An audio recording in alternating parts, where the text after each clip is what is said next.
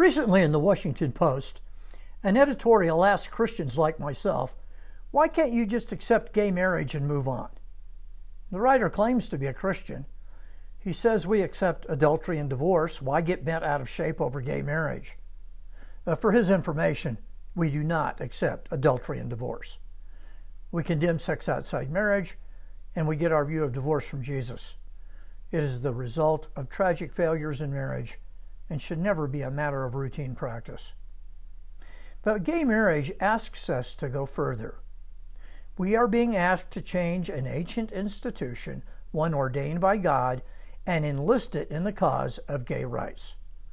We are being asked to make marriage another way of validating the gay lifestyle. This I will never do, and neither will anyone else who takes the Bible and the Christian faith seriously. Let me give seven reasons why. Number one, we believe the Bible is the Word of God.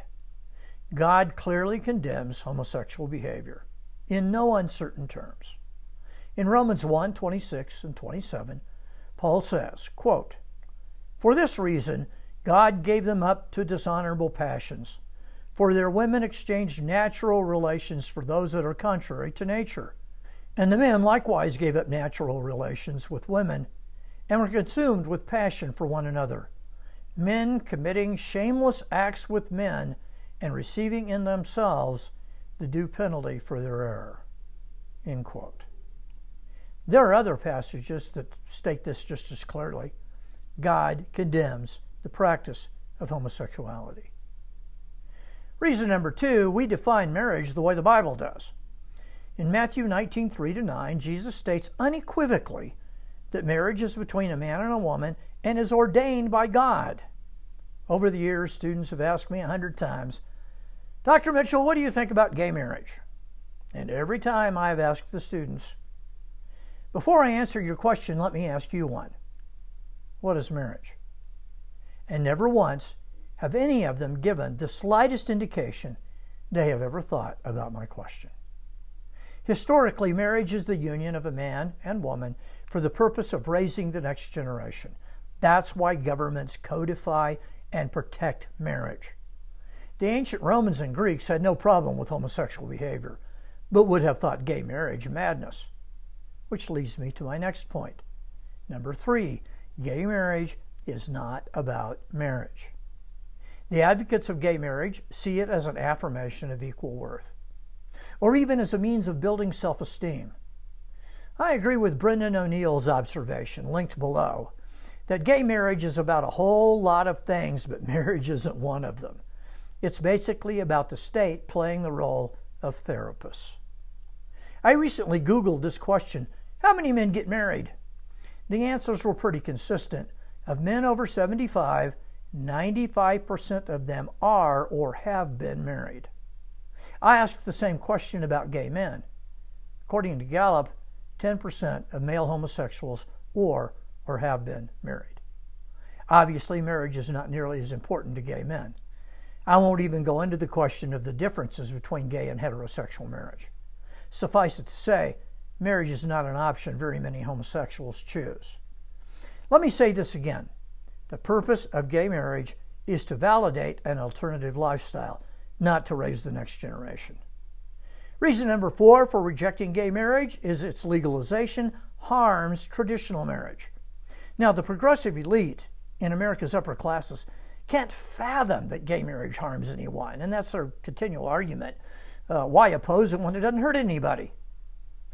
But out in our wider society, our working classes find that gay marriage is a different story. Gay marriage trivializes the institution.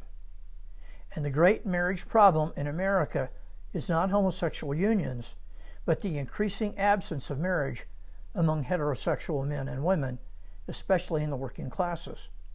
I'm arguing that legitimizing gay marriage discourages other people who are heterosexuals from getting married. Illegitimacy is our chief domestic crisis and the primary cause of every other social pathology. It increases crime, violence, drug use, poverty, and further illegitimacy. The left will generally acknowledge that fatherlessness is a problem, but they refuse to admit or even consider that gay marriage is part of the problem. Reason number five consider the divine design. God made men and women to complement each other. Two men or two women do not do this in the way a man and woman do. Men and women need each other. In Ephesians 5 and in 1 Corinthians 11, Paul draws a clear distinction between men and women, as do the first three chapters of Genesis. Christians are committed to validating and building upon these distinctions. Reason number six for rejecting gay marriage.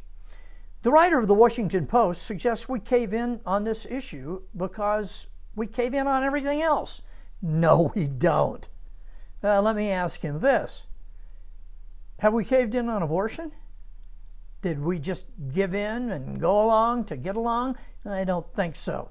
Uh, have we just given in on cohabitation, living together outside marriage? Nope.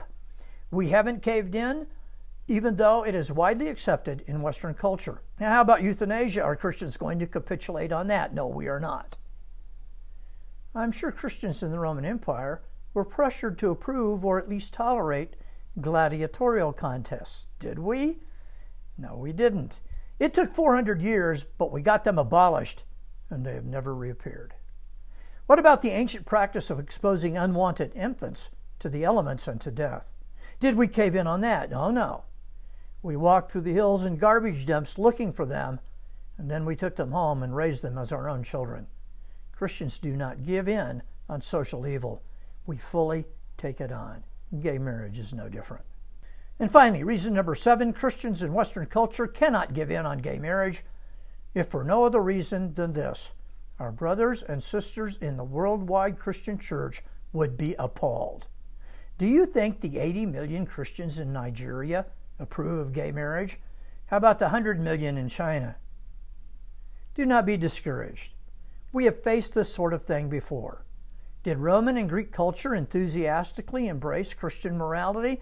Uh, no, they did not. But we triumphed anyway. What about churches that have approved of gay marriage?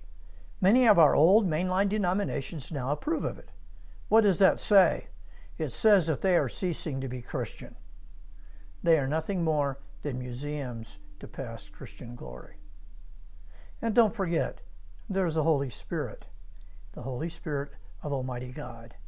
He is at work powerfully in the world, changing hearts, lives, families, churches, communities, and ultimately civilizations.